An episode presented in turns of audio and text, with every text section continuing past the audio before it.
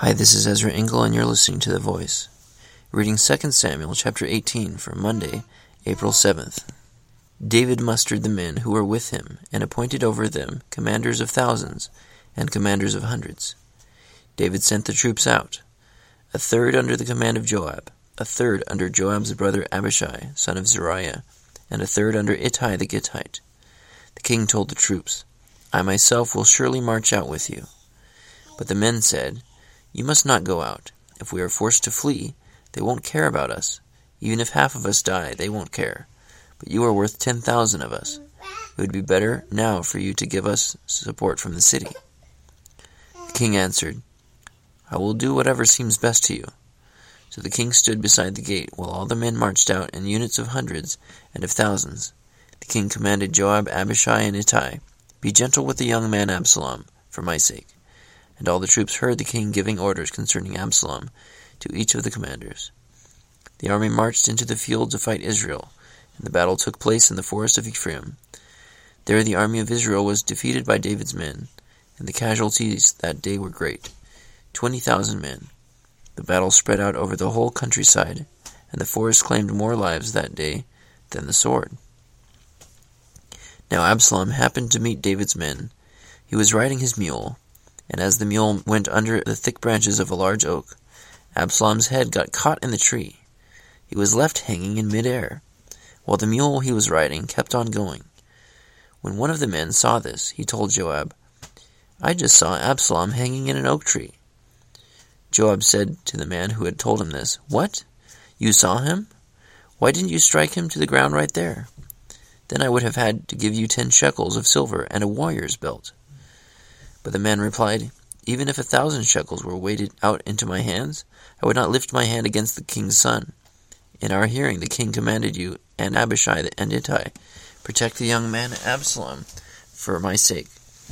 And if I had put my life in jeopardy, and nothing is hidden from the king, you would have kept your distance from me. Joab said, I'm not going to wait like this for you. So he took three javelins in his hand, and plunged them into Absalom's heart while Absalom was still alive in the oak tree.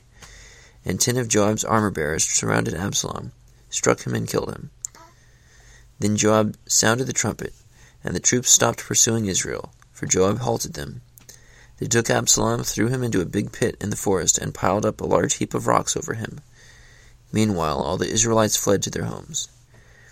During his lifetime, Absalom had taken a pillar and erected it in the king's valley as a monument to himself, for he thought, I have no son to carry on the memory of my name. He named the pillar after himself, and it is called Absalom's monument to this day. Now Ahimaaz, son of Zadok, said, Let me run and take the news to the king the Lord has delivered him from the hand of his enemies. You are not the one to take the news today, Joab told him.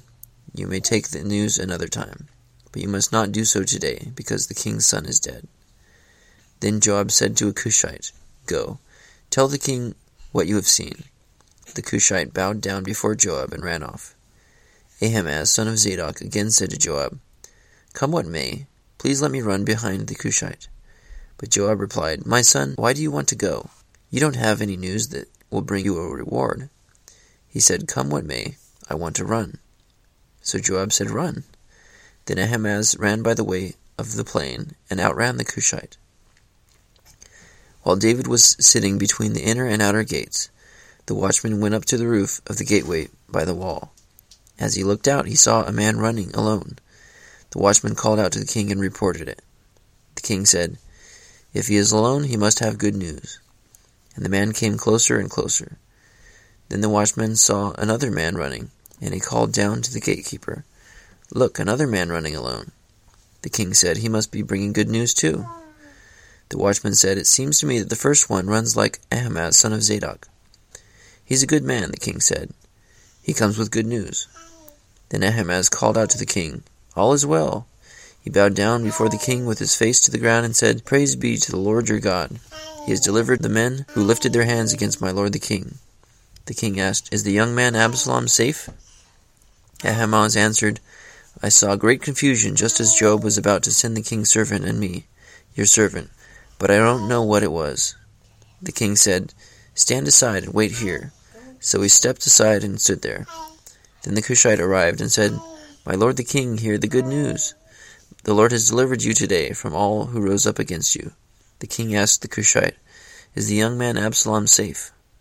The Cushite replied, May the enemies of the Lord, the king, and all who rise up to harm you be like that young man. The king was shaken. He went up to the room over the gateway and wept. As he went, he said, Oh, my son Absalom, my son, my son Absalom, if only I had died instead of you, O Absalom, my son, my son. 2 Samuel 18. So David was very sad that Absalom died.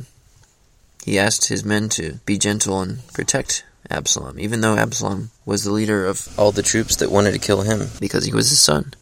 But um, even though the man who found him stuck in the tree, the oak tree, with his head between the branches, hanging there, Joab didn't have the patience to protect him, and so he thrust javelins through his heart, and other men finished him off.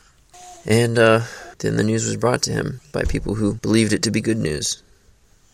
But it was bad news because his son was dead, which I think is understandable. Thank you for listening to The Voice.